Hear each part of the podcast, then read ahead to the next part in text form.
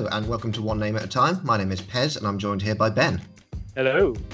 One Name at a Time is obviously the podcast where we pick a specific theme and uh, look at Premier League players that match that theme and try and put them together uh, to make a, an 11. Um, this week, our theme is Brits Abroad, is what we've called it. So basically, we're going to be looking at British players who have played in the Premier League, who have also played in Europe. Usual rules apply. Obviously, they have to be eligible to play for one of the, the British national teams, so England, Wales, Scotland, Northern Ireland.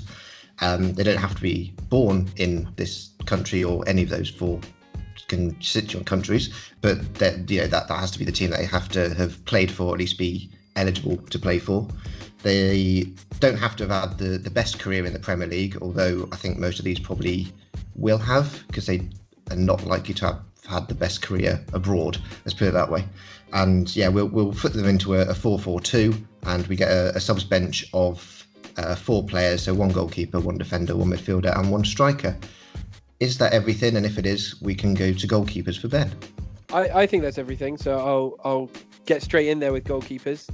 Interesting that you say about players not necessarily having you know, the most positive spells of their career um, overseas, because that definitely applies uh, to this player, who seemingly around the time he went overseas. I don't think the move overseas was what caused his career to uh, sort of go downhill, but around that time, his career has just kind of been like dropping, dropping, drop from being like one of the best goalkeepers in the Premier League to now kind of being trying to fight for a reserve spot at a Premier League club. I have gone for Joe Hart. Mm-hmm. Um, bit of bit of a difficult decision this one, but um, I went with Joe Hart because, like I said, I feel at one point, um, you know, when he was playing for Man City when they were first starting to challenge for trophies, you know, he was playing for England. I felt that he was probably one of the best goalkeepers in the Premier League. Yeah.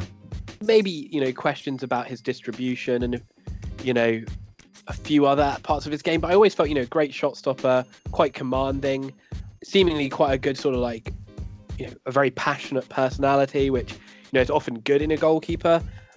75 caps for England, you know, is quite a lot. Um, 348 appearances for Manchester City, where he won two Premier Leagues, an FA Cup, and a League Cup. And then obviously he um, wasn't fancied by Pep Guardiola. Went on loan to Torino in Italy and made 37 appearances for them. And then since then's kind of, as I said, gone from club to club fighting for a backup spot. You know, at one point I think he was Burnley's third choice goalkeeper. Um, apparently he's won four Premier League Golden Gloves, um, and been in two Premier League Team of the Season. So it's it's it's one of those sad situations where you say that now and it's almost hard to believe that Joe Hart was actually that level of a player. Yeah. But he really was at one point. I remember, um, I can't remember which tournament it was England going into, but thinking that he was one of the England. Admittedly, it's England, so not necessarily always the strongest team. But I remember thinking he was one of the sort of real strong points for England, you know, and thinking, oh my god, it's been so long since we've had a goalkeeper that's been that, you know, that's been one of our strong points. So really bizarre what happened to him. You know, it feels like Pep Guardiola kind of ruined his career because almost like not being rated by Pep Guardiola has meant that his confidence, maybe his confidence is just gone, or like Yeah. who yeah. knows? But um, it's surprising because actually, when Pellegrini first went to City, he dropped Joe Hart as well, and we spoke about this when we spoke about Willy Caballero. Hmm. He came in and actually was fancied above Joe Hart by Pellegrini, and Joe Hart won his spot back. So it is surprising. It would be really interesting to know whether there has been, you know, there's not always a cause for these things, but it'd be really interesting to see, or to see if there was a cause for like this sort of dramatic plummet from, you know, where he was to where he is now. Yeah, I mean, it, I, I also went with Hart as well. It was there, there, there's another one or two decent goalkeepers in, in consideration here. Don't get me wrong, but I think Hart at his peak was better than both of these. Yeah. Yeah. But that peak was very short-lived and drastically ended. Um, I, I, I mean, obviously goalkeepers make mistakes. You know, they, they, they get highlighted on them. That, that's that's the you know part of the job. But I don't think Hart has ever been particularly worse than any other goalkeeper in terms of mistakes. Maybe the mistakes were notable ones at like important parts of the season or big games. But I don't seem to. I don't have that image of him in my mind as being like a mistake-prone goalkeeper. Yeah, He's he's a little bit erratic. He's got that sort of like Pickford, maybe a little bit too passionate, calm it down a bit kind of aspect to him. But like, I don't seem to see him as that kind of yeah mistake-prone goalkeeper that he may have got a bit of a reputation of. As uh, maybe that that was maybe what caused the mistakes was him losing that confidence from from being dropped a couple of times with Man City. Um, the Guardiola thing is definitely interesting because he seemed to almost favour a goalkeeper who was better with his feet than actually stopping shots in goal. Mm. Because he had like um, ah, what was he called? The, the Chilean one, Bravo. That was it. Yeah. Who, fair enough, yeah, he, could play a pass, got some decent distribution, but was genuinely not a, a great shot stopper. Whereas Hart, four Golden Gloves, even with a solid defence in front of you, you have to be a good goalkeeper to keep that amount of clean sheets and make those saves. Like as, as we've seen with with like Liverpool, that back line for Liverpool, brilliant. But you put in someone like Karius or Adrian, it shows. It shows when Yeah. it's not a good goalkeeper there. Like Hart was clearly a good goalkeeper with a good defence in front of him. So yeah, it, it's it's it's weird how how rapid the decline as well was. I, I think it was it wasn't just like oh you know a, a, a, a few dodgy seasons. It was literally your Man City's number one. Oh now you're you're struggling to get into Burnley's team. It's yeah, it, it was weird. But, and it was the fact as well that like Southgate kept faith with him, didn't he? Yeah. With England for a while, but his England performances dropped as well, and it was weird because I remember when City Guardiola came in and City dropped him, I kind of went, "Oh, I don't think that's uh, you know, Hart's a good goalkeeper. They should persevere with him. He's better than Bravo. But then actually, his performances started did start to decline. So yeah, I, you know, like I said, there's not always a reason for when that happens in someone's career, but with Hart, it's so sort of inexplicable. like it's not like he had injuries or anything that I can remember. So yeah, it's it's really bizarre. But um, yeah, like you said, I think definitely part of his prime was better than the other goalkeepers we had uh, we had op- as options. Yeah, yeah. The the main one I really had in, in consideration was one who is kind of known for, for being a bit of a, a mistake maker, and that's David James. Yes. Um, he had a little uh, sort of end of career spell over in Iceland. Weirdly, I think he joined the same team that um, Hermann Hreidarsson was at. I think he you know, just Were they managed by Harry Redknapp? quite possibly, but I, I, I seem to remember him um, going over there for a, a short spell. Obviously, had a big, long career in the Premier League. Uh, you know, basically 20 years, you know, give or take. Uh, 53 caps for England. Was England's number one for quite a bit of a, a prolonged time between maybe say like the sort of consistency of, of David Seaman and then Joe Hart. Really, it was James kind of was was the best keeper to to plug that gap. Really, yeah. Obviously, you know, F- FA Cup winner. Um, yeah, it, it was one of those ones who, like I said, bit bit mistake prone, but I think he's better than Scott Carson, who was the other real option I had here. At least the one that I I had that had actually maybe been capped by England. Um, obviously, we can look at other nations here, but I'd say Carson is better than the the other non-English options. Had a little spell in Turkey. Um, only four England caps, but has since played for. Well, I don't know if he actually played, but he's also one who's who uh, had a bit of a spell at Man City, I think, hasn't he? Um, Possibly. as He went a, a somewhere as, backup. as Yeah. a kind of backup, didn't he? Yeah. Um, Um, but yeah, I, I, I, I didn't mind Carter. I don't think he was ever like really going to challenge for like the England number one spot, but like you know, so, solid Premier League mid-table goalkeeper, I'd say. But yeah, James had a little bit more to him, but maybe not as much as Joe Hart.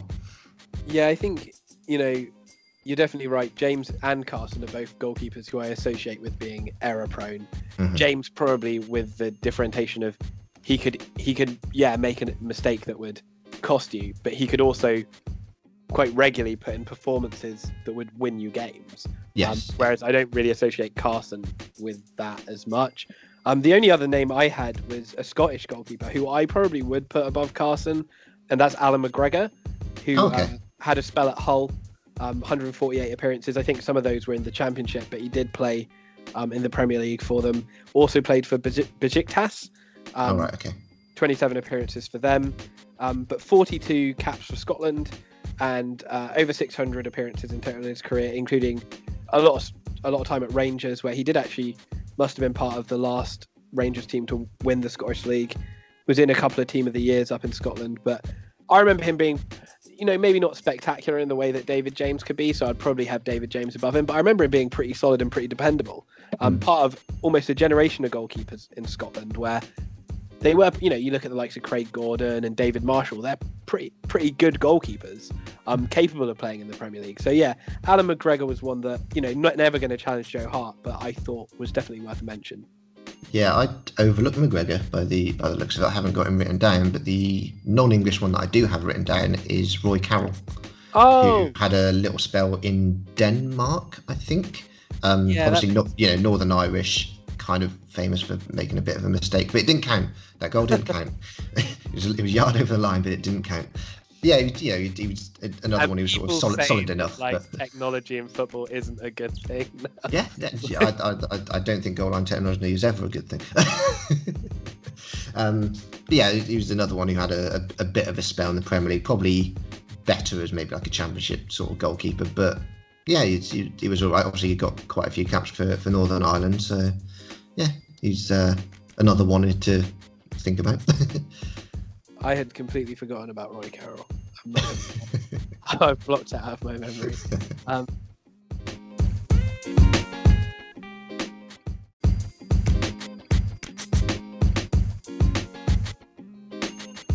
moving into the defence, uh, with right back. Who did you go for at right back? Quite a few options here.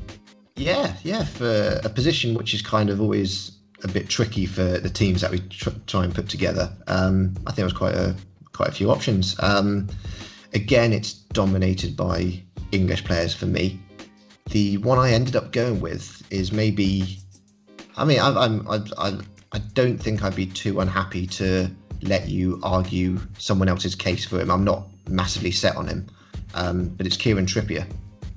That's who I Um, went for as well.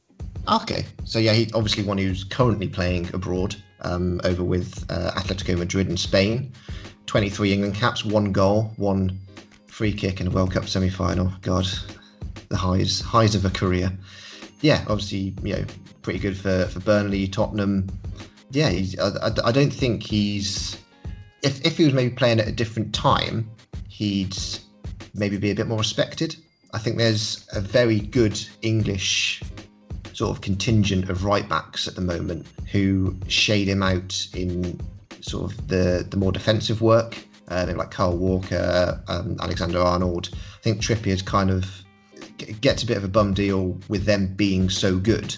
He, he's kind of like underappreciated with how good he can be. Um, he's one I've always really liked, but yeah, it, it, it's hard to sort of think of him as being a real standout option for a, a right back starting position for England with the competition that's around. Yeah, definitely. I mean, you know, he's obviously one that Southgate likes because, I mean, he's played him at left back quite a few times recently, Mm. hasn't he? Um, I, I think, yeah, you're right. Right back's not really the position to play for England at the moment with, you know, the likes of Walker, Alexander Arnold, um, James at Chelsea, Wan Bissaka at United. There's a lot of really good English fullbacks. Yeah. And Kieran Trippier, a little bit, maybe gets forgotten about. Maybe especially because he's not in England at the moment in the Premier League. Mhm. Um, but you know, I've always thought he's got, he, you know, he's solid defensively, but he's got great delivery. You know, he's someone who does add a kind of like attacking element to his game. You know, like he, he's good with set pieces. Mhm. So yeah, I, I I I felt he was definitely the best option here. You know, like you said, twenty odd caps for England, but like over 300 appearances in his career. Been pretty. You know, I thought he was very good for Spurs um, when he was there. The other names I had never really had that consistency or played sort of at that top level. Um, when you're looking at sort of like Champions League, international football. So um, the other names I had, I had Micah Richards, Mhm. um, who obviously sort of making a name for himself as a pundit at the moment. I won't say he uh, burst onto the scene because I know Roy Keane. It's a bit of a sort of clash between the two of them when Micah claimed that he burst onto the scene, but um, he, you know, obviously had a very bright start to his career. Almost 250 appearances for Man City, won a Premier League with them, 13 appearances for England. You know, looked like he was going to either be the right back for for England for the next 10 years, or maybe even an option at centre back for them. Mm. But then I, I think maybe injuries at City, and he ended up going out on loan to Fiorentina, where he played 19 games for them, and then he went came back with Aston Villa, and never really, you know, nailed a place for himself in an Aston Villa team that was struggling, and then ended up in the Championship. So a bright start to a career. But even if you compare him to, to like Joe Hart, you know, Joe Hart was at the top level playing consistently for quite quite a while. Mm. Micah Richards didn't really have that for me. Some of the other names I had, I, I, a couple that um, when we discussed this when we were just deciding on this team, former Man United youngsters who had loan spells at Royal Antwerp in uh, in Belgium, who obviously for a while were United's sort of feeder club. We did say we could include these. You know, Belgium is in Europe. So I have uh, Phil Bardsley, who had a six um, appearance loan spell at Antwerp. Um, obviously, we know Phil Bardsley as a sort of tough tackling veteran of the Premier League. He's played at every tough tackling side you can think of. He is he is Stoke City personified, isn't he? Yeah, or Burnley personified. Yeah. Um, Scottish international, apparently. 13, or 13 caps for them. Um, apparently, he did win Sunderland Player of the Year, but never a outstanding right back. Even though he did make a few appearances for United, never someone who you really looked at with, yeah, he got a job done, but definitely didn't have the quality that the likes of Trippier and Richards had. And the Mm. other one I had was Danny Simpson, who was obviously a Premier League winner with Leicester. Similar thing, you know, um, Man United youngster went out on loan to Antwerp, came back and sort of played in the Championship for a bit, and then got into the Premier League and obviously did did well with Leicester's, but's kind of disappeared now a little bit. Not actually sure where where he's playing now, if he still is, but never capped for England. And while I th- felt Danny Simpson had a bit more to his game than Phil Bardsley, not definitely not as much to his game as as Trippier or or Richards. Yeah, yeah, I, I like Simpson, but he was like, for for that Leicester team. There were some standout players, and he kind of never was one of them. He like it, solid, very Yeah. you know had a, had a had a good season with them, but didn't like set the world alight. He was just good defensively and good as, as part of that team, but. Yeah, like, he, he, he wasn't the Mahrez or the Vardy or the Kante of that team. It, was just, yeah, there there to, yeah, be be a steady a steady part of it basically. Richards was probably the closest I had in really for for challenging Trippier. But yeah, I think you, you kind of spoke about him there. Like Trippier has definitely had a, a more consistent career, hasn't had that sort of drop off that Richards had, but he also didn't really have that immediate spike where he came through as a youngster and everyone, oh yeah, he's he's going to be amazing, which was you know always a bit of a curse for, for English players, isn't it? Um, Yeah. So yeah, if Richards had that, then it, it, it was always going to be um, a, a, a sort of end, wasn't it? You know, it wasn't going to going to go well for him if, if people were thinking, oh yeah, he's, he's going to be um, a star. yeah, I mean, you, men- you mentioned Bardsley. Another Scottish one I had was Alan Hutton. Oh yeah, Um, I only kind of have him as a mention. He's not really like a one that I've, I've really researched, but yeah, he had a, a spell over in Europe somewhere. But yeah, it was okay for Villa, was it? But yeah, yeah, that, it was it was really between Trippier and Richards, and Trippier I think is yeah, he's definitely had a better better career so far. So if we move into centre back for the partnership that I've gone for, a couple of good options here. I so I'm confident in one of mine, and the other one I'm not so confident. So I have gone for former Leeds and Real Madrid centre back Jonathan Woodgate. Alongside um, former Man United and Royal Antwerp centre back Johnny Evans. I'll go with Evans first because Evans is the one I'm kind of confident in here. I think um, one of the claims that Man United might, fans might make um, about sort of causes of the recent troubles at the club would be that perhaps some players were sold who shouldn't have been sold. I think you look at the likes of maybe Chicharito, maybe Danny Welbeck, you know, maybe the likes of Ange- Angel Di Maria could have had more time. I think Johnny Evans is probably the best example of that, as- of a player that really, since leaving United, has gone from strength to strength. He obviously kind of reproved himself in the Premier League at West Brom, where they were often struggling, but he, he did very well for them. And then he's gone to Leicester and really, you know, done done fantastically at Leicester, alongside hmm. Harry Maguire at one point, and now alongside Söyüncü. You know, he's become a really good player for them. 87 caps for Northern Ireland, almost 200 appearances for Man United, but um, like I said, a short spell at Royal Antwerp, which qualifies him for this team. and over 400 appearances in total in his career. Still playing, obviously, but a very good centre back. You know, um, kind of got a bit of everything to his game. You know, good on the ball, can pass it out, will get you a goal as well, Mm. um, and uh, you know, good in the air, pretty quick. Um, he did have a few performances at United which were a bit suspect, but obviously hindsight's a wonderful thing. But I think when you look back at Johnny Evans, Phil Jones, and Chris Smalling, and the fact that we kept Phil Jones and Chris Smalling is maybe a little bit surprising. Um, yeah, yeah. If, if, if his uh, like performances were a bit suspect, then um, yeah, what what were the others? You know? yeah, yeah, exactly. Um, and you know, this is a player that you know. I'm not saying Sir Alex always had the the greatest judge in players, but Sir Alex was so confident in Johnny Evans that he let Piqué go back to Barcelona. Was Mm. the story anyway? So, yeah, Johnny Evans. I'm pretty confident in Johnny Evans. I, you know, I think really good player. Alongside him, Woodgate less so. Um, Jonathan Woodgate's maybe one who gets remembered in a not so positive light because of his spell in Spain with Real Madrid. Um, where I think on he, he waited sort of a long time to make his debut. He signed for them when he was injured, and then I think it was like six months or more. I don't know whether he played for them in his first season at the club, but then when he finally did play for them, I think he scored an own goal and got sent off. yeah. And then I feel like when he came back, made his return from his suspension, I feel like he may have like scored another own goal or something. Um, very unfortunate with injuries as well. You know, never really recovered from that with Madrid. Did go on to play for Boro and was it? I, I don't know whether Newcastle. I think Newcastle was before he joined Madrid. Obviously played for Spurs where he did win a League Cup with them, but he, scored never the, really. scored the winning goal in that League Cup. I think. I think he got smacked in the face with the ball and it went in. I don't think he intentionally scored, but like it, yeah, it came off his head. So. Um, yeah, you know, a bit, bit unfortunate really that he had the injuries that he did, um, because Real Madrid obviously signed him for, you know, generally, I mean, it's not always true, but Real Madrid don't usually sign terrible players, um, and he was really good. You know, he's part of that Leeds team that we've discussed previously that was very good, very good to watch, and was good at Newcastle as well when he was there. Only eight caps for England. He was at a time a time we look back with great envy now where England had fantastic centre backs. You think of the likes of Campbell and Ferdinand and maybe one other that I don't really want to talk about. Jamie Carragher. Two others I don't really want to talk about. Um, but yeah, Ledley King.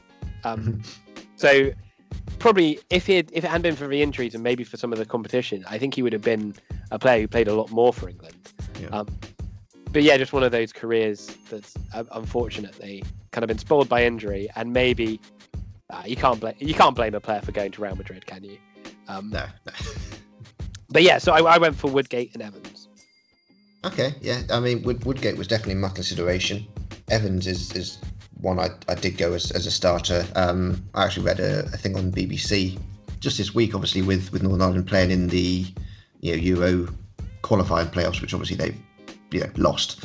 But yeah, there, there was a, an article there that was about um, Johnny Evans and his sort of like international career and how he'd like settled in and, and how he'd you know grown through. Obviously, come through like the same time as like um, Aaron Hughes and like the impact he had on him and stuff. It was it was interesting little read for a player that you kind of yeah you don't appreciate is actually as good as he is. Maybe because he is Northern Irish. If, if he played for England, you'd, you'd probably hear hear about him non-stop from you know all the press. um, Yeah. So yeah, Evan, Evans was was a, a go-to for me um, with this one, but Woodgate I had to bench um, just because I had Des Walker obviously a bit of an older player, more sort of 80s into into 90s. Yeah, who had a little spell in Italy with Sampdoria. I think his kind of main club in England, at least from my knowledge, because obviously, like I said, it was a bit before my time, most of his career. But I remember him being uh, associated with Sheffield Wednesday. 59 caps for for England. Um, won a couple of league cups, which I'm pretty sure one, at least one of those was with Sheffield Wednesday. Um, but the most notable thing here is that he got into four team of the years. I'm not necessarily saying those were during the Premier League, but that is quite an achievement for you know a, a defender playing at the top level to be considered you know one of the best in the league for for four seasons. Uh, even back to back or, or separately is is yeah that, that that's a big deal. Like even getting to one is is impressive. So I, I, I haven't seen a huge amount of him, but it's definitely a name that I know of. Mm. Um, and I, I really couldn't overlook that um, when you know trying to compare it for at least, at least on the, an individual level, comparing that to players who've maybe won more, you know, team trophies. Let's put it that way. Yeah, um, he, like he was a name I overlooked, kind of like you said, a bit perhaps before my time. Though I do have vague recollections of him playing for Sheffield Wednesday, so obviously did overlap a little bit. But um, yeah, you know, like you said, it's a name that you just you just recognize, don't you? And you just Mm. associate, even if you necessarily didn't watch him play, you know, kind of the reputation that he had. Uh, did you have any other other names that you wanted to consider? Obviously, we just spoke about uh, Smalling in passing. Obviously, he's one who's now currently playing abroad um, over with Roma. He's, you know, it's- like you say, he's, yeah, a, a bit, um, bit inconsistent, but seemed to maybe turn his career around a little bit since going abroad. Which, when you're playing in Italy and you you're a defender and you seem to be doing well, not a bad sign, I guess. Um, Mm. Probably weirdly, the fact that we've also lost, you know, sold Evans and sold Smalling, that Jones is the last one of those left at the club. Yeah, yeah. Um, Yeah. couple of Premier League titles for Smalling, FA Cup, League Cup, Europa League, part of that sort of. uh, Did he come in when? Yes, yeah, he must have done come in when, when Ferguson was there 'cause he came Mhm. over from Fulham, didn't he? Um, Yes.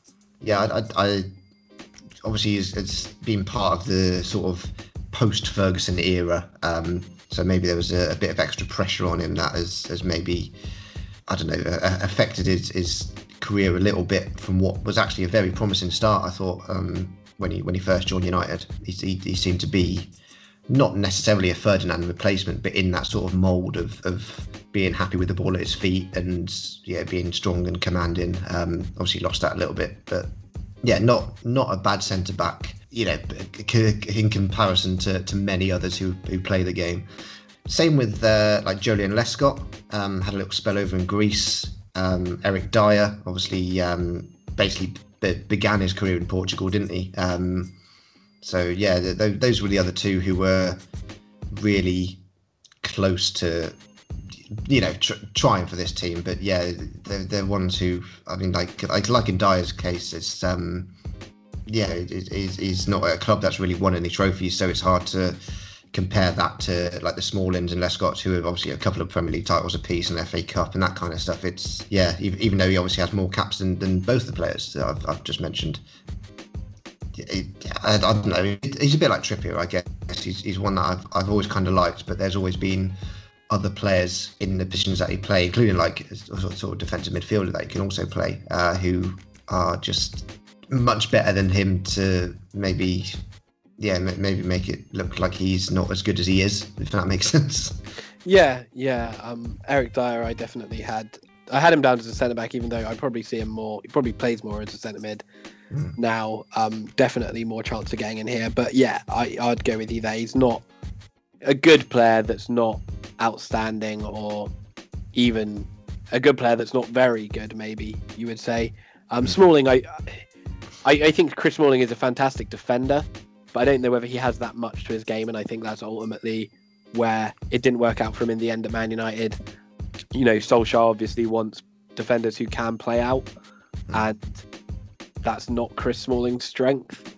He did often get caught, but in terms of aerial dominance, very strong in the air. Mm. And you know, under Van Gaal, he really had a spell where he might have been known as Mike Smalling, but he um he was fantastic. On I remember Van Gaal's first season when we got into the Champions League. Smalling was people might laugh at this, but he he was really one of the better defenders in the league. Mm. Um, great anticipation, great reading of the game. It, at times it would seem like no one could get past him. You know, just, he'd just go step in and nick the ball really well. But I think when you're looking for players to be more progressive, and I, this is probably the reason he hasn't featured for England recently, is that he he doesn't have that ability that as much as people love to jump on his back, Harry Maguire can bring a ball out for you. Um, yeah, yeah. you know, Michael Keane can bring a ball out for you.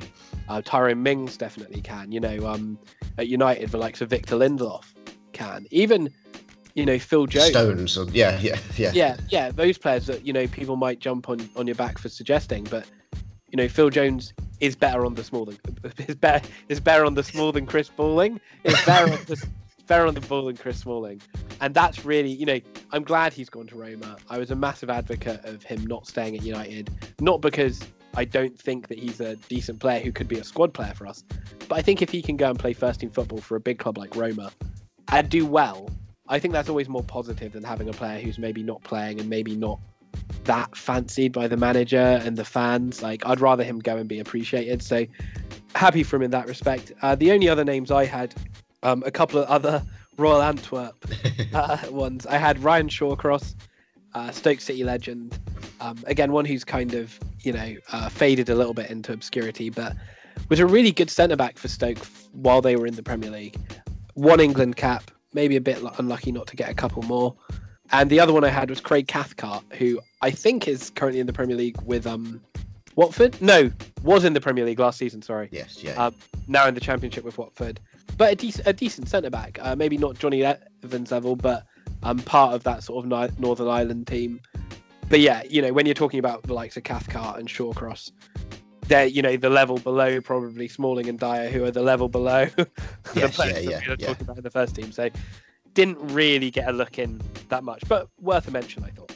Yeah, yeah. there- There was. I mean, was, it was surprising how many defenders have actually gone abroad. I mean, when, when you think of like some of the, yeah, like like Germany and, and Italy, like some of those leagues are actually kind of they've got a bit of a reputation for for being good defensively, which doesn't always, you know, fit fit the English mold of, of a player.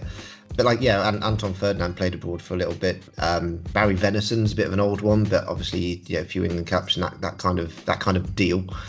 Yeah, there, there was there was a few others around who, you know, may, may have even been a surprise that they, they, they did go and, play abroad because they, you know, seem to do it right in England. But uh, yeah, there's like you said, there's there's levels to to the game, and um, yeah, players like Des Walker, Woodgate, Evans are a- a- above some of the other options that are around. So left back, I feel like this may have been a bit one-sided, but um, who did you go for? And yeah, the, from the point that I just said, English defenders who play left back don't tend to sort of travel well. I literally only found three who were I, I I even knew basically. Um, One of which uh, was very good left back, probably actually the best left back in the world for a little period, but didn't actually do massively well over in Italy. Um, another one who went to, to Roma, uh, Ashley Cole. 107 England Yeah. caps. Obviously, yeah, he played played in the Premier League for a lot of years. Um, obviously, Arsenal, Chelsea, uh, three Premier League titles, seven FA Cups. I think that's the most of any individual player. I think he, he still has that record. Uh, League Cup, Champions League. Another one who got into four team of team of the years. So, like I said, for, for Walker, that's an achievement. Obviously, Ashley Cole, four team of the years. You knew how good Ashley Cole was because you watched him and the team Yeah. you're playing for. And so, like to for that sort of comparison to argue Walker's case, fair enough. But yeah, like no one. I mean, you, you, you could put in players who weren't British and played abroad, and most of the times Ashley Cole would be your first choice left back from players who've played in the Premier League. Like you could you could uh, easily argue that he's the best left back to have ever played in the Premier League. Yeah, I mean, I think we've mentioned it before when talking about players like Patrice Evra, where we, you know, we'd make the claim, oh, you know, Patrice Evra was, you know, perhaps for a couple of seasons the best left back in the Premier League, but it always the kind of question of, yeah, but I mean, Ashley Cole was playing at the same time, and realistically, I do think he was probably the best left back in Premier League history.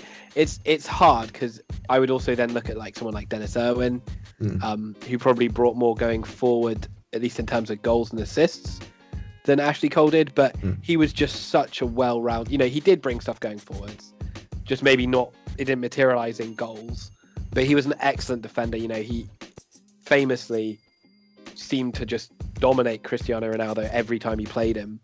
Whether for England against Portugal or for Chelsea against Man United, Ronaldo very rarely got the upper hand against him. Mhm. Um, yeah, fantastic player. And I think if, if we were doing a Premier League 11, just a all-time Premier League 11, which maybe we will do at some point, I think he would probably be the favourite for that position. So, yeah, completely understand you going for him. And to be honest, I couldn't really think of many other players. I think the only other name I had was another Royal Antwerp Um, former player. I honestly didn't just look up former Royal Antwerp.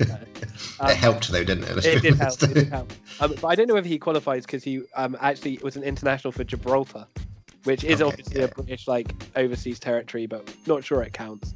Um, but that was Danny Higginbotham. But he's never he's never getting in instead of Ashley Cole. So you know, worth it. Maybe worth a little mention. But like, yeah, um, not it doesn't really matter whether he's eligible or not because I was obviously always going to go for Cole. Yeah, I mean, I, I, do have one who did actually get an England cap, um, one England cap, and that's Michael Ball.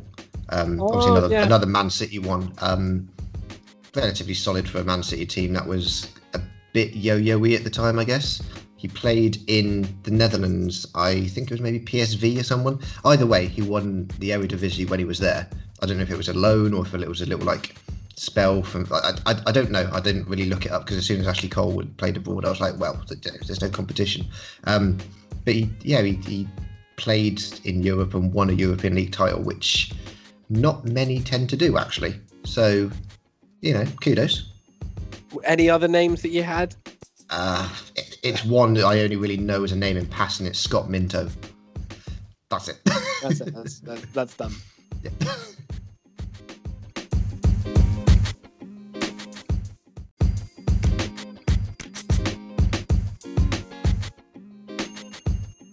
So centre midfield, uh, where we'll probably have more options than left back anyway.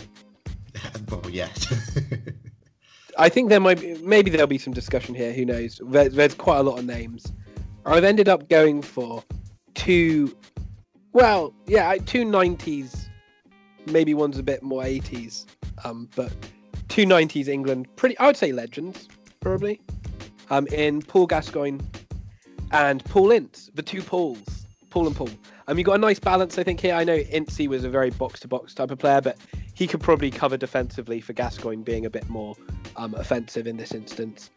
Offensive is in terms in terms of his play, not just his personality. Um, obviously, Gascoigne's like he's almost like you know, obviously not the same level of player as George Best, but he's almost like England's equivalent, isn't he? Or England's equivalent of Maradona, that incredibly talented individual player who had lots of problems off the field, and yes. probably we didn't see, or at least we didn't see the best of him for maybe as long as we should have done. Yeah, he's one of those ones that sort of almost transcends it just on his sort of like personality and the, the, the, whole sort of aura of Paul Paul Gascoigne.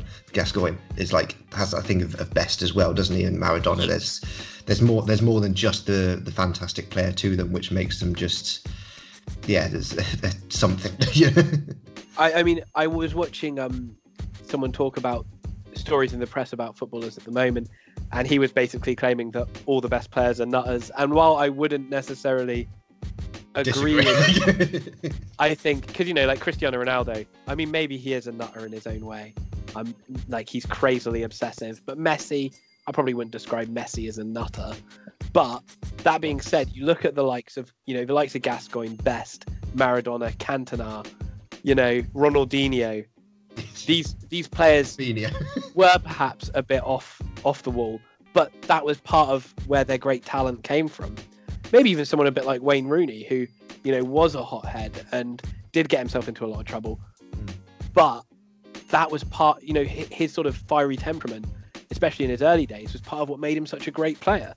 So Paul Gascoigne, sorry, before I, I completely lose it, he definitely falls into that category. Uh, 57 England caps, obviously should have been more than that.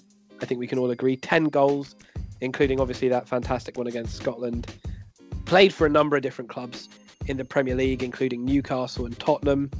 Mainly Boro, probably Boro and Everton in my lifetime. Yeah. Um, over 450 appearances in total, including a spell at Lazio, which qualifies him for this team. Also did play at Rangers as well, um, back when Scottish football was slightly more relevant than it is now. One uh, PFA Young Player of the Year and two Team of the Years, though I think those were in the first division. Um, he also got a World Cup Team of the tournament. Yeah, you know, an incredible talent. I think Ferguson, possibly before he signed Cantona, was after Gascoigne, maybe.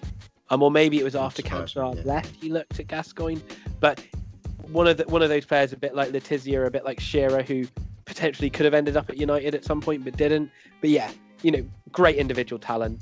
You know, again, a bit like I said when we did Argentina with Veron. go and watch a video on YouTube if if you haven't seen, and just look at some of the stuff he did. Great touch, great skill, good finisher, you know, good engine as well in the middle of the park. You don't really see too many players like that now because obviously in the modern game, I guess he'd probably be designed to be a number 10, wouldn't he?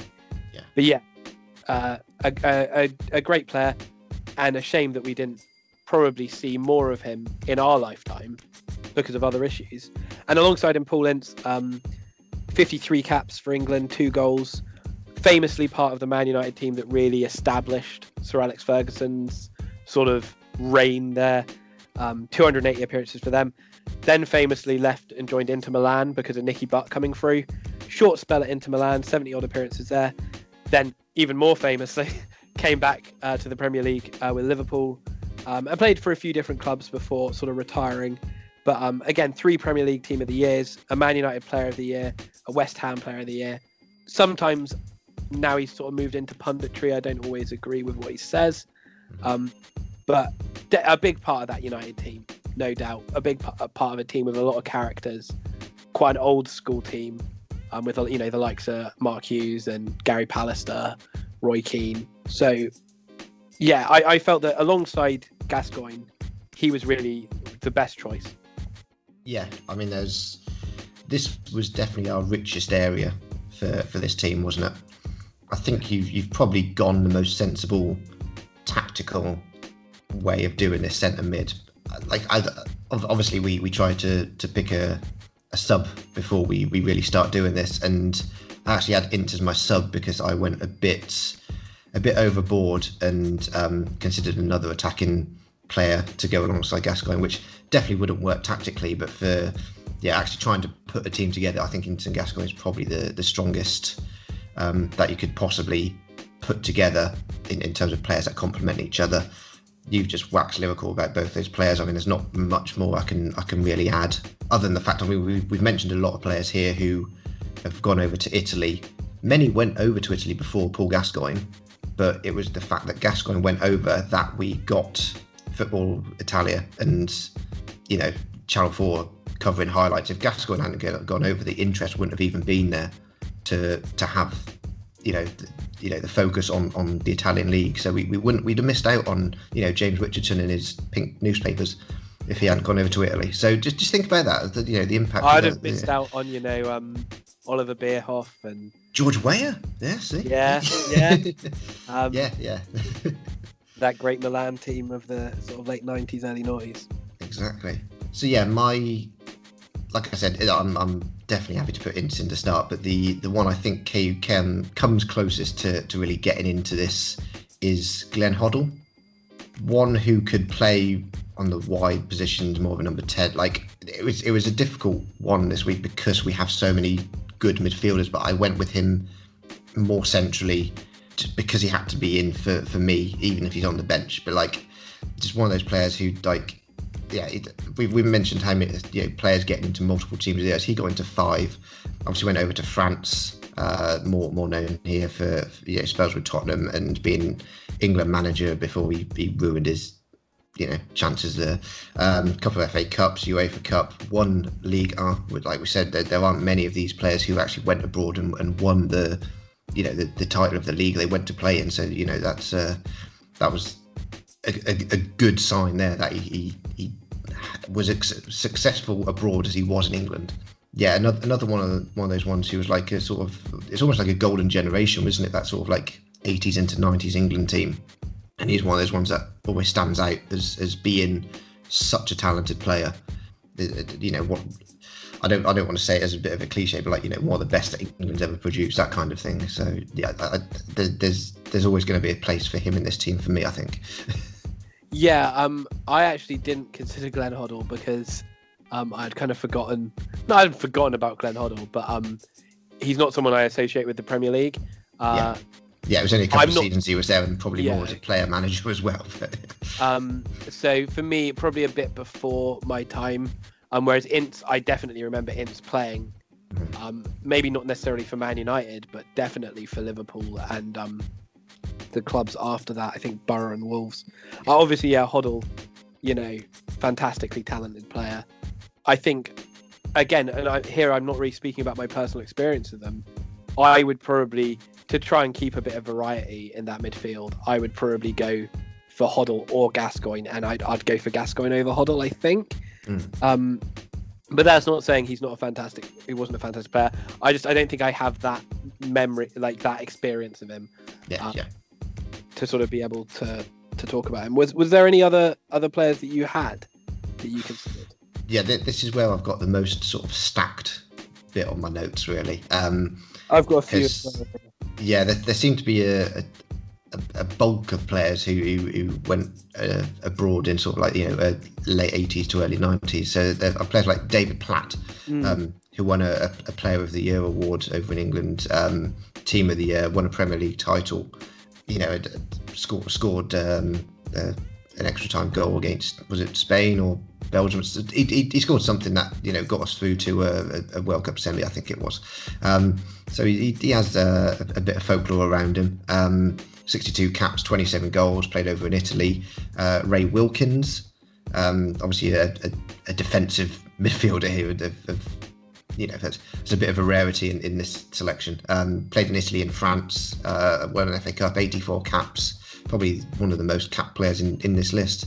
Uh, yeah, Steve McManaman, obviously a little bit later in, Yeah. in the 90s, but you know, went over to, to Real Madrid. Could could play out wide, but I think his more preferred position was kind of like as an attacking midfielder. But one that I always actually really liked, even though he played for Liverpool, Man City. But yeah, his, his time with, with Madrid was actually very impressive. Um, Yeah, won- they won really- twice, almost- two Champions Leagues. He got into a, a Premier League Team of the Year. It's almost a shame you, you only played for Liverpool. You might have had a Premier League title if you didn't. yeah. I mean, McManaman, funnily, was he's a bit of a cult hero, I think, at Madrid. Um, a like, a bit like Woodgate, to be fair. I, I think in a more positive light than than Woodgate. Like they, like were, you know, he had a really great re- uh, relationship, I think, with the Madrid fans. Um, uh, sort of in the era, maybe building up to the Galacticos era. But when I was researching it, I was reading a bit about his time in Madrid, and you know, apparently all the, you know, you think of the players there, Figo and Zidane, all of those players really respected McManaman for sort of like what he brought to the team. So yeah, probably not one I would have in, you know, like you said, over the likes of Gascoigne and stuff, but you know, perhaps a bit of an underrated player. Mm. You, I mean, you've generally named sort of older, older. Yeah, like I said, there was a, a it seemed like there was a bit of a spell in that late eighties where basically every good player that England produced in the midfield went abroad. You definitely look at the likes of like he doesn't count for this team, um, but you look at the likes of like Gary Lineker as well. Obviously, had a spell overseas as well. Mhm. It did seem more common than it is, definitely than it was in the sort of noughties, um, for players to go overseas from England. Um, I have a couple of players from more recent times. Um, I just thought I'd mention Owen Hargreaves. Obviously, started out at Bayern, over 200 appearances for Bayern, over 40 caps for England. Joined Man United and then injuries just destroyed his career. But shame that they did because I think he would have definitely had more of a shot at getting in this team if he had not had those injuries. You think at the time he played for United was a time when I think in the midst of when we won those three back-to-back leagues and obviously we won the Champions League in his first season. Hmm. Um, he could have been a part of sort of Ferguson's well he was a part of but he could have been a bigger part of Ferguson's last great Man United team. Yeah. Um, so that's a bit of a shame. Also, um, we've mentioned him in previous weeks, so I won't go into him too much. But Aaron Ramsey, obviously, is currently at Juventus, a, a very good player. Been brilliant for Wales and been brilliant in the Premier League with Arsenal as well.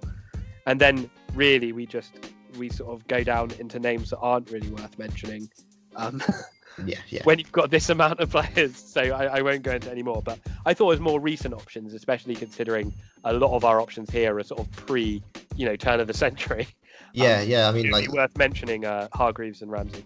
yeah, like, like we when we say we always have a bit of an idea of who could be in a team before we start putting it together. And obviously, when you think more recently, you, that that's like what what you look at. So I was thinking, oh, Joey Barton might be in this team. Or, Yeah, Joey Barton was one of us I'm just not going to mention. yeah, like Mason Mount had a, a, a spell abroad on loan, didn't he, with uh, Vitesse was it or whatever? So like Yeah. th- those are the players you get. Oh yeah, and then then once you start building it up and researching it, you go, oh god, yeah, these I aren't getting close. I, I- mean, Vin- Vinnie Jones played abroad. Michael Thomas, obviously, you know, scored, scored the, the goal that won Arsenal the, the league on like the sort of last minute of the, the season or whatever it was. Like players who have, have got, you know, had, had a fair career, a bit of a reputation. Where like it's nowhere near this, aren't they? Yeah, I mean, I think when we first thought of this team, my centre midfield in my head was Owen Hargreaves and Paul Ince, which is probably the opposite problem of we have now. Of, you know, that was probably a bit too defensive. Um, but that was, you know, who I had in my head when we first decided the team, and obviously then I was like, oh yeah, what about Gascoigne and, and those players? So, yeah, okay, well we'll we'll return to that. You know, we have to decide who we're going for at centre back. We'll maybe return to decide centre midfield. Um, you can go for the right side. Again, a bit similar to our left back. I don't think there's going to be a lot of discussion here. Um, I mean, there, there, there could be. Um, there is one standout option, but I think there's a, a couple of others who were strong, strong players, but not necessarily at the same level. David Beckham is the obvious go-to here as a right midfielder. Maybe not necessarily on the same level as Ashley Cole. When you think all-time Premier League right midfielder would be David Beckham, there's probably more more competition here uh, for, for for such a role if we ever did a, a team like that in, in the future. Um, obviously played yeah, almost a decade in the Premier League, 115 caps. Probably played in the most countries of, of everyone here. Obviously, uh, Real Madrid uh, in Spain. Uh, had a short spell with um, Milan, um, PSG as well. So he, he, he's played in three other top European leagues, and I think other than Serie A, he's, he's he's won them all. I mean, he's six Premier League titles. He's won La Liga. He won Liga with with PSG, Champions Leagues. Uh, another one who's got multiple Premier League team of the year appearances. Uh, yeah, like, like, like I said, a Hoddle, like you know, sort of like one of the best England's ever produced. I think you could you could definitely put Beckham into that consideration, just on you know the, the, the standard that he played at and the longevity of his career. I mean, he obviously he went over to America and, and had such a, an impact there with, with the MLS. Not that that's what has got him into this team, but the fact that he played in the MLS and then went, oh no, I'll, I'll have another spell in, in in Europe and still mm. did well. It, yeah, but the only other player I can really think who's actually had that sort of way of playing is is uh, Zlatan Ibrahimovic. Obviously Yeah. now now back at, at another one who's played for Milan and PSG. Um, but yeah, And Man United. And Man- yeah, yeah. Uh, yeah, imagine if Zlatan had played for Real Madrid as well. Yeah, Yeah, instead Um, of Barca. yeah. but yeah, so I mean, like you know, there, there's like I said, there, there are a few. There, in fact, there's actually a lot of right midfield options, but no one on the same level as, as Beckham or even the other two I'd, I'd, I'd looked at. But yeah, like it, it, it was. It's easy to put Beckham in here. I, don't- I don't think there's going to be many complaints. No, I mean, I think David Beckham is one of those I often find myself having to defend because hmm. people don't seem. People remember the celebrity David Beckham. Yeah. They don't remember the player David Beckham. I remember when he retired after the spell at PSG, reading an article that made me really angry because they said, "Oh, he made the best of what little talent he had," and I went. That's an absolutely ridiculous statement to make about one of the best passers of the ball the game's ever seen. Yeah, Like, I can't think of anyone who is as dangerous from set pieces as David Beckham from with crosses. You know, he was so good. And yeah, okay, he wasn't the quickest. I mean, you know, I, I think it's unfair to say he wasn't good in the air because I do remember him getting a few headed goals, but he he wasn't like, you know, a physical player, but he was so good at that one aspect of his game. Well, not at that one aspect, you know, those very closely linked aspects, you know, set pieces and crossing and uh, passing. He was so good that he transformed. He scored goals as well. He scored a lot of goals in his time at United.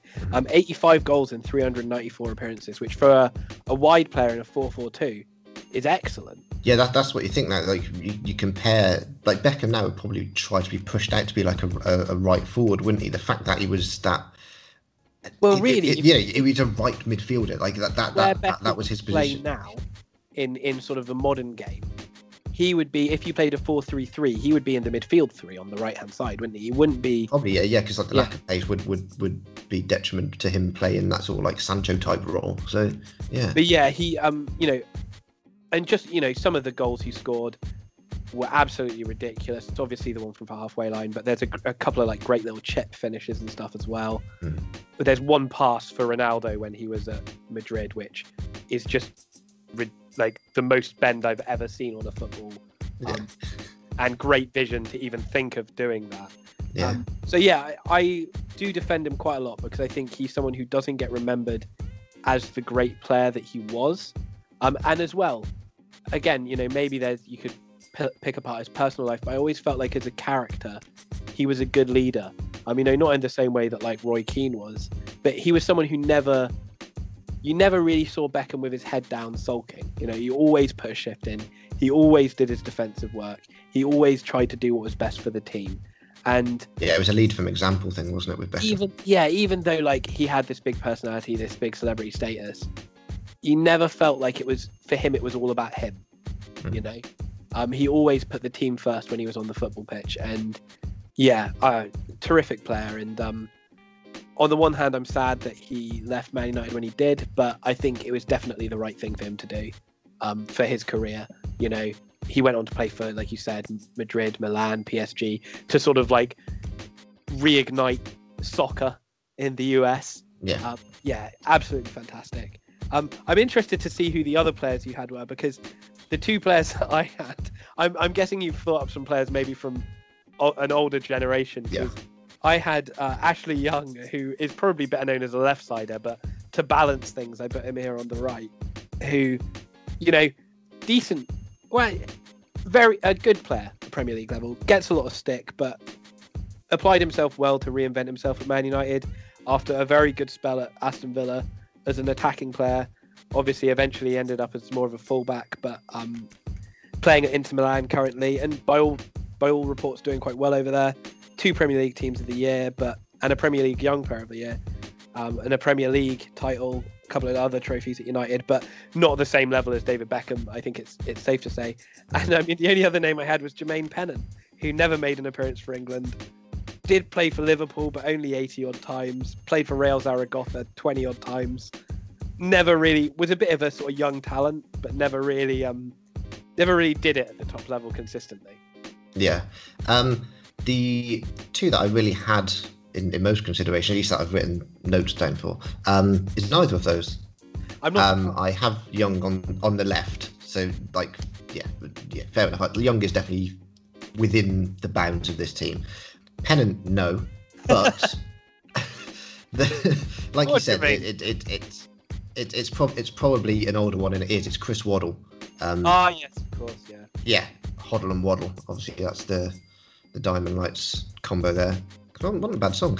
Um, 62 caps for England, played in France. Uh, he won three League 1 titles, so actually did all right abroad. Probably did better abroad than he did in, in England. Um, two Team of the Year appearances. Actually, a Player of the Year award. I don't know whether it was like the um, you know, the PFA, or it might be like a writer's one or whatever. But you know, to be considered by someone to be the best player in the league is always an achievement. Like I, I think I've mentioned that before for, for someone else. Didn't play in the Premier League a huge amount. Um, obviously, more known as, as, as an 80s player, but I, I, I still think Beckham is above him when, like like we say about like levels of, of uh, Yeah. as, as good as Waddle was. I don't think um, he was ever Beckham's level, at least for sort of the longevity of, of the career. So yeah, he, he was the one who was he was closest to, to being in this team. The other is Aaron Lennon, who is currently over in Turkey. He's only played a few times for Oh, did not whatever. He, yeah, obviously, yeah, 21 caps. He was part of that sort of. I don't want to say post Beckham, but he was he came through, like sort of like Sean Phillips in a new right midfielder for England for to fill the Beckham hole that we knew was coming. Um, and neither of them really seemed to to work. But you know, played played a long time in, in the Premier League, played for many different clubs. Yeah. Always a player that I've kind of liked. Maybe one that maybe didn't reach his potential. Obviously, had a few personal issues, so that that, that could always play in, in in there. But it was nice to see him come back for Burnley and, and do okay for them. Um, I hope things work out for him in Turkey. You know, he's, he's, he's one of those players that you know you you you you want to have like like you say with Smalling, it's, it's, it's nice to see them go and, and do something at a club where they you know they, they they do well rather than being you know just a, a bench option for like a, a Tottenham or an Everton or whatever. So yeah, it's yeah he's, he's playing abroad. I always liked Aaron Lennon as well. Like maybe slightly one-dimensional um, in terms of his play, but you know maybe lacked a bit of end product. But was you knew what he gave you, didn't you? You knew mm. that he was that hard-working, quick player down the right-hand side who could cause trouble for defenses. Yeah, I, he was always one that I quite liked. I had no idea. He was, I, I guess I assumed he was still at Burnley, mm. um, but you know, hope, yeah, like you said, hopefully he does well over in Turkey because that'd be good to see. I'll move on to the left if you're if you're happy to go with with that. Yeah, yeah. I mean, the, yeah. the only other right options I had were, yeah, probably not really worth it. Like they're, they're I'd, I'd, I'd consider Jermaine Pennant above them. So yeah. Oh, if you'd consider Jermaine Pennant above them, mate, I think we're good. Um, so on the left, a similar. I had a, don't know about you, but with the wide areas, I had a similar thing this week where there wasn't that much competition. Again, this is a player we've spoken about before, so I won't wax lyrical about them for a long time. It's Gareth Bale, um, Wales international, former. Does he count as a former Real Madrid player now? Oh, he's technically still there, isn't he? They're, they're probably paying more of his wages than Tottenham are, so. Probably, yeah. Um, but obviously, you know, professional golfer or whatever. Yeah, you know, we've spoken before about how he's really one of the talents of his sort of generation of players, and it's a bit of a shame that things, say, things didn't work out at Madrid. They obviously did. He did all right. did all right they maybe didn't end over the past couple of years how you'd have liked to have seen. But he's back in the Premier League with Spurs now, finding his way to fitness and sort of seeing how he fits in with Harry Kane and um and uh, Son and and those players. So good to see him back in the Premier League. And yeah, great player. I won't go on massively about him though because we've covered a lot a lot of ground before with him yeah, yeah, it was it, was an easy pick here. Like I said, Young was probably the closest sort of out and out wide player for my left side to really challenge him. But yeah, it, it, it's no real comparison. I, Joe Cole is, for all intents and purposes, for this team a left sider. I mean, that's kind of where he got shoved out to for England, wasn't it? Um, but I think his, his, he was always better as a number ten.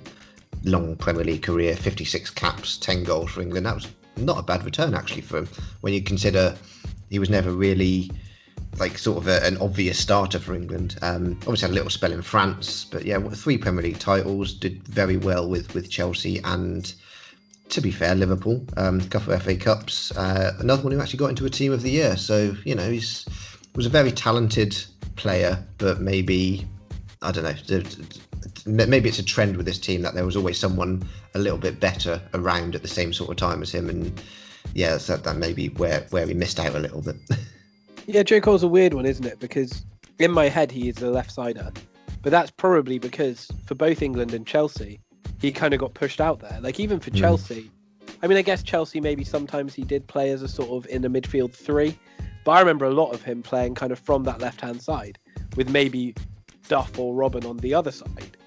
Uh, probably Duff more so but yeah, I remember him mainly for Chelsea playing out, out wide. So maybe it's one of those where he um, wasn't quite, you know, as as the transition happened in football and we moved away from four four two into a more sort of like four three three kind of idea.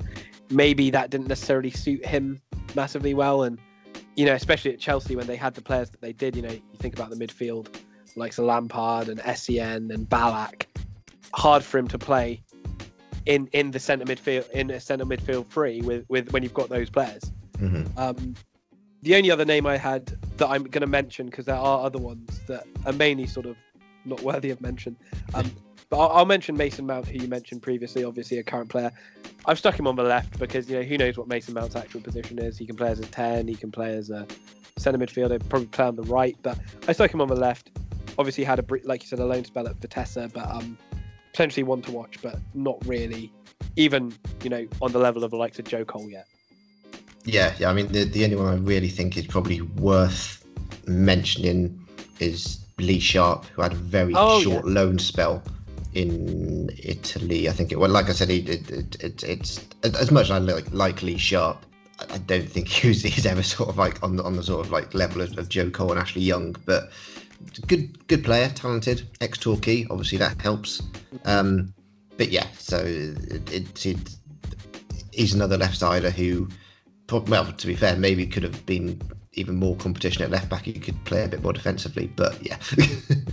yeah, I mean, uh, I didn't have him again, probably a bit before my time, but um, by all all accounts, a very talented player who was usurped at United by an even more talented player, um, and that possibly didn't help his career. Um, again, maybe one as well who was a bit of a a bit of a party animal, and um, that may have also had negative effects on his career. Yeah.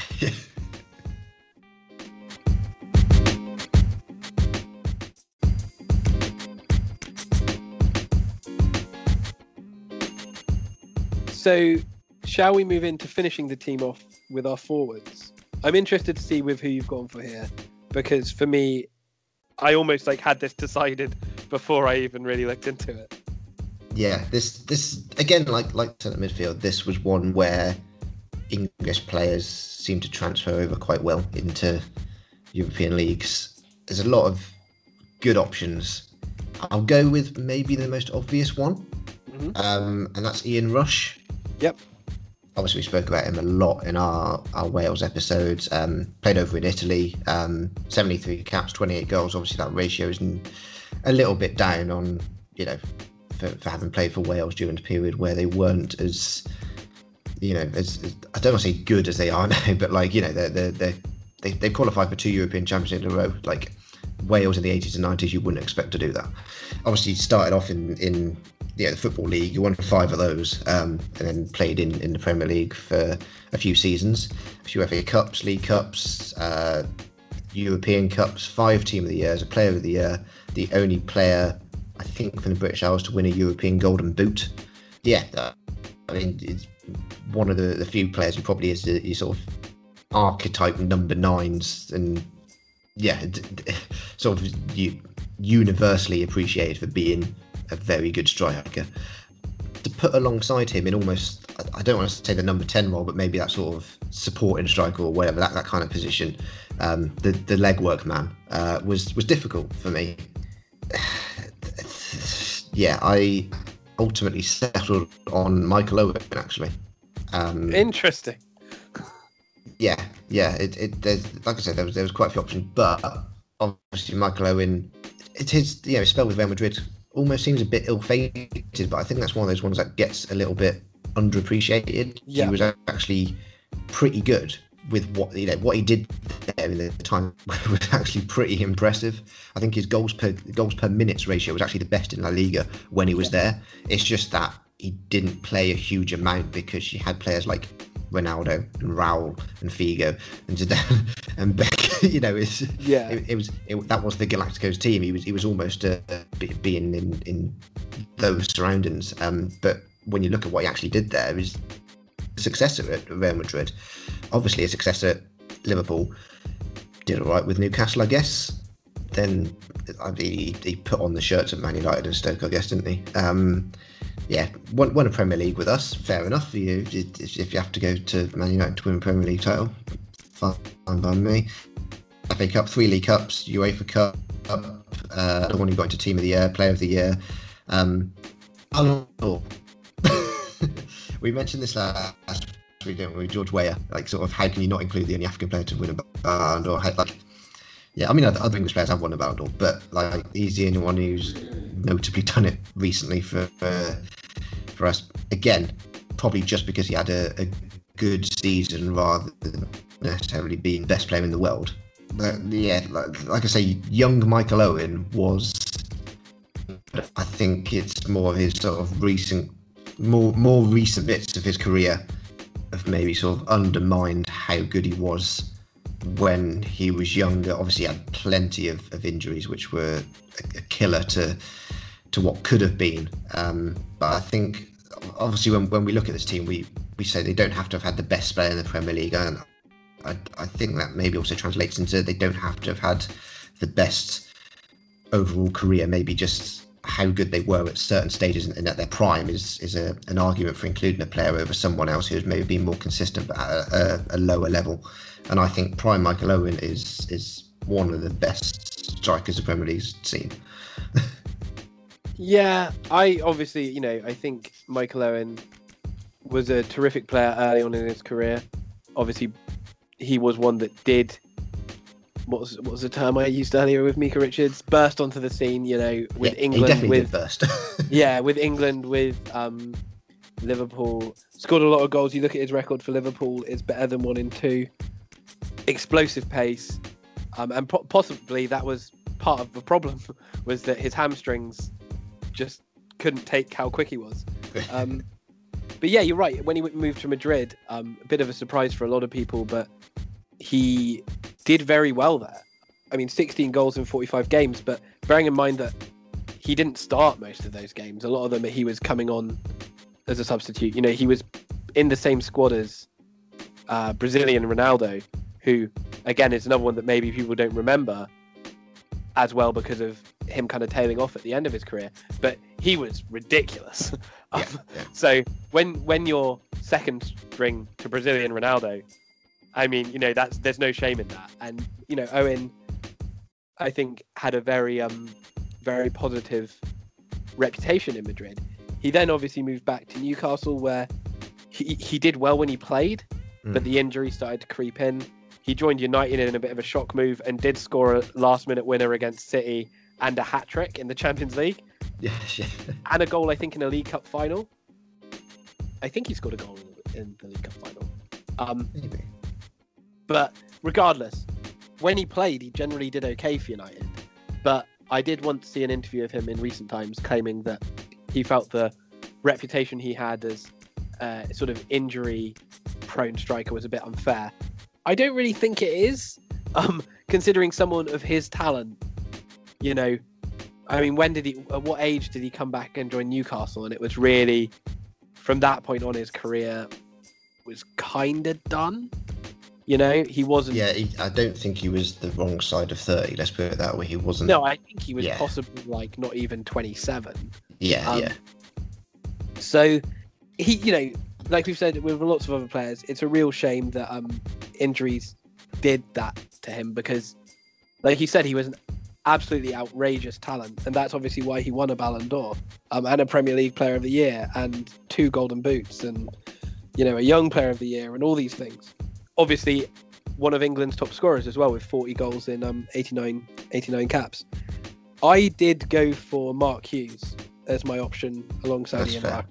Yeah. Um, kind of because this is the combination we went for with our Wales team, and I just felt like it was such a good combination in terms of like style of play. Yeah, um, yeah. Like Hughes, obviously, again we talked about quite a lot. Um, with the Wales team, could play a midfield. Again, not an amazing strike rate at international level, but probably part of that was because he could play in midfield as well. But obviously, a very influential Man United player, not necessarily a goal scorer. Again, versatile, but um, you know, a, a really, a really talented and sort of, I guess, inspirational player to, to play alongside. You hear a lot of um players who who did play with him in his time at United or or you know, I guess Chelsea or other clubs he played at during those times talk about you know how sort of how much of a leader he was and what a personality he was. He did win two PFA Players of the Year, um, four PFA Team of the Years, uh, Man United Player of the Year, and a Chelsea Player of the Year. So no Ballon d'Ors, but he also did play for Barca and Bayern. Yeah, a, a really tough choice because for me, Michael Owen, and like I know we shouldn't necessarily pick a team that we we've perhaps sometimes come unstuck in picking teams that would actually work as Yeah, teams where we've maybe left someone out who should have got in. But I felt that Mark Hughes, Michael Owen wasn't convinced of, you know, if it had been Brazilian Ronaldo and Ian Rush as the choices over Mark Hughes and Ian Rush, I would have gone Brazilian Ronaldo and Ian Rush. But I don't think Michael Owen was quite good enough to make me go, well, I'm going to put him in even though he's not necessarily the best partner for Ian Rush. Um, yeah, I guess in a similar way, maybe with Ince and uh, Gascoigne in midfield, I felt like it was better to go for kind of like one of each type. Um, yeah. So I yeah, went- that- I I mean, that's, that's yeah. I, I, I totally agree. That's why I kind of precursored my Owen thing was saying that he was like the second striker. That, like, because I think both of us were always going to go Ian Rush and someone, right? yeah. It was it was just trying to figure out who. So yeah, I mean, like, yeah, you you you, argue Hughes went for as kind of like my bench option. Um, it was de- definitely those three, uh, the, the, real ones in consideration. I'm, I'm, happy for a tactical switch here in, in the, the same case as Ince to to have you know the the, the Welsh duo. Um, if if that's you know you, you want to argue point, I, I yeah totally respect that. And I, yeah, I, I, I just wanted to make the case for Owen. Let's put it that way. yeah, I mean, you know, definitely. Again, similar maybe to Beckham, maybe similar to like players like Joe Hart, where they're almost maybe not remembered as they should be. Mm. Um, definitely, I think Michael Owen is perhaps underappreciated now. Probably doesn't help that he joined United because not even Liverpool fans will stick up for him now. Um, yeah. the only other name I had really, and you might have had a few more, um, was Daniel Sturridge, who um, I think currently, or at least more recently, he was in Turkey. Mm. I think it was Turkey. I can't pronounce the name. Uh, um, Trabzonspor. Trabzonspor. Yes, yeah, that's the one. Yeah. Um, but obviously, uh, 26 caps for eight goals for England. Um, at one point he was looking like potentially being the next chief goal scorer for England. You know, mm. um, fantastic partnership at Liverpool with Suarez. Um, you know, 160 appearances, 67 goals for Liverpool. Was looking really good, and then I think he had a couple of injuries, and he struggled to get back to where he was. And then, um, you know, he sort of had, a, I think he had a loan spell at West Brom, and things just kind of fell out off the rails for him. Um, but worth mentioning, I thought, because he was a, and also, I mean, Harry Kane came along from a, an England point of view. Yeah. Um, but worth mentioning, I, I, felt, you know, again, a player with quite a lot of talent who maybe we didn't see the best of. But there's no denying, you know, he he did have that talent. You know, he he did know how to find the back of the net, and he was quite a good all-round player as well. He could sort of play in a couple of different positions. So worth a mention, but you know, not on the level of the strikers we've discussed, definitely. Yeah, um, I did have a few better ones than Sturridge in consideration. I'll be honest, as my other options. Trevor Francis is obviously someone we mentioned. Was it our sort of under ten appearances? Obviously, only had a, a short spell in the Premier League. Much more player before that time. Um, played in Italy, um, three Team of the Years. You know, two European Cups. Again, is one of those ones who was before our time. And it's yeah, even with like Hughes and Rush being before our time, they're players who I think are looked on with much more, you know, as being better than Francis, I'd say. Other other ones are, are more recent ones. Um, Teddy Sheringham had a short spell in Sweden. Oh not yeah, a, not did. a bad little player. Uh, you know, another one who won a Player of the Year, Golden Boot. Um, apparently, he won a Champions League. Can't remember when that was. Um, a few Premier League titles. Yeah, obviously, you know, a, a, brilliant striker for England and Tottenham and Man United, and it, I mean, Colchester did he end up at? It, it, yeah, yeah. He, he, played well into his 40s, and I think he may even still be the, the record oldest goal scorer in Premier League history. Like I say, with with, with like the you know pick, picking a player who had a, a, few peak seasons over maybe somebody who's considered like I, I, I still think of Owen being a more talented striker than Sheringham, even though Sheringham clearly had a more successful and long lasting career. So that's like that's the argument there. Um, uh, Les Ferdinand was another one who um, had a short spell in Turkey, um, another one who played for many different Premier League teams and did well wherever he went, really. Team of the year. Another one actually won a player of the year. Maybe that was another fans player or writers or whatever, but like, yeah, nothing to, you know, nothing to turn your nose about at all. Yeah, there, there was quite quite a few strikers, let's be honest, but I, I think those were the the best best of the bunch um, to at least challenge for a, a team where one of those three that we already mentioned who were always going to be in it, I think. Yeah, I mean, uh, I actually hadn't thought about Teddy Sheringham, which is a really good shout. And actually, if we're talking about sort of like tactically, Teddy Sheringham would, be a pretty good partner, I think, for um, Ian, Ian Rush or Michael Owen. You know, definitely that kind of player who can play a bit deeper. Um, you know, I, I always thought he was maybe not underappreciated, but maybe a little bit underappreciated Teddy Sheringham for sort of like the technical ability that he did have, but yeah, maybe not quite on the level of the likes of Hughes. Mm, yeah, yeah, probably not on the level of the likes of Hughes, Owen, and um and Rush, especially if you're talking about like Michael Owen at his peak. Okay, well, you know, let's go through and decide on our team, and we'll sort of decide on the bench options as we go. So, goalkeeper Joe Hart, we were both agreed with that. Mm-hmm. Right back, Kieran Trippier. Again, both agreed. Yeah. Centre backs, um, we both agreed on Jonny Evans, but Des Walker or jo- Jonathan Woodgate, and I think here I'm happy to go with you. Maybe Jonathan Woodgate, if it hadn't been th- for the injuries, could have made more of a more of an uh, a go for this team.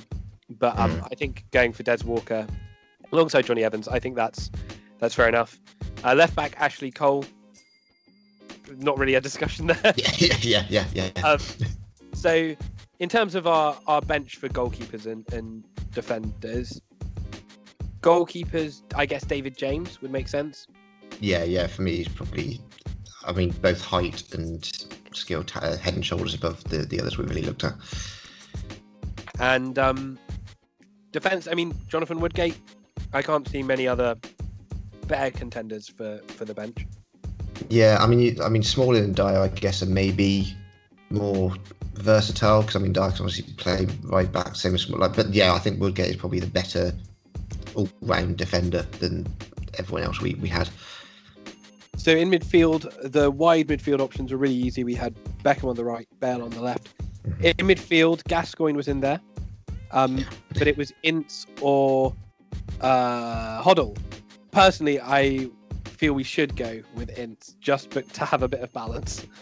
Yeah, yeah, yeah. Like I said, I'm, like it's just who I I bench. So yeah, I'm happy for the tactical uh, side of, of football to to play out here, and, and Hoddle can be our impact sub. Yeah, so Hoddle on the bench in that case, and then up front, what do you want to do? I mean, I'm. You made a, uh, I think, a good argument for Owen. So I don't really mind either way whether we stick with Hughes and Owen, uh, Hughes and Hughes and Rush, sorry, or go with Owen and Rush. Um, I'm kind of open to your suggestions here. I think because we're meant to be doing a Brits abroad, and we so far literally only have like two Welsh players in. I think we go for Hughes, just for parity's sake. Like, Okay. And we've- we've- I think we've we've only mentioned a, a, uh, like we've got a Northern Irish defender, but like Scotland's only got a couple of mentions in passing. So let's make it a Brits eleven for like you know what, what we're doing. I, I think Hughes and Owen on the bench. So that means our team looks like this. So we've got Joe Hart in goal, Kieran Trippier at right back with Jonathan Wood, not with Jonathan Woodgate. I'm just reading out my team. Um, sorry. So we've got Joe Hart in goal, uh, Kieran Trippier at right back, Des Walker and Jonny Evans at centre back with Ashley Cole as left back, uh, David Beckham on the right of midfield with Paul Gascoigne and Paul Ince in the centre of midfield and Gareth Bale on the left, and Mark Hughes and Ian Rush up top um, with a bench of David James, Jonathan Woodgate, Glenn Hoddle, and Michael Owen. So a very strong team. yeah, Um, yeah, not bad. To be fair, captain for you. I, yeah, I, uh, I mean Beckham obviously captain England probably for the longest of everyone that we've we've spoken about. So but that's I think I go with Beckham. I mean, I, I reckon Hughes could probably be a captain. You know, we've got quite a few. yeah, Ashley Cole probably. But I think Beckham is the one I most associate with with captaincy. So I think that's fair. Fair shout. All right. What? I, is it my choice or your choice? For, for It's next- your choice because obviously this was a, a one with a loads of provisos this week, wasn't it? So it was me being awkward. Uh, so you can you can pick next next one. So I think we're going to go back to I think nationalities. So since our Euros, we've done what we've done Argentina and um, Africa. Yeah, yeah, So I think it makes sense to move on to the other South American giants of Brazil. Interesting because maybe some of the players like Brazilian Ronaldo, um, who you automatically think of when you think of Brazil, won't be in this team. um, Yeah, Cafu, Roberto Carlos, you know, Rivaldo, Kaká, Ronaldinho. Yeah, yeah. Marcelo. The best uh, best products never actually really came to, to England, Yeah. did they? Some good ones did. Some good know, ones It's not going to be a bad team, but I don't yeah. think it will be a bad team. I, ironically, I think it might be like quite an un-Brazilian team because I think there'll be a lot of the players who perhaps don't take the spotlight. You know, the hard-working sort of like industrious players. Um, yes, yeah. that maybe the enable the likes mean. Yeah. Maybe the likes of Ronaldinho can play their game because of these players. Um, yes, yeah. So I think I think that will be interesting, and then we'll have to think future. I mean, maybe we could do a, a non-Brazilian an Argentinian South American eleven at some point.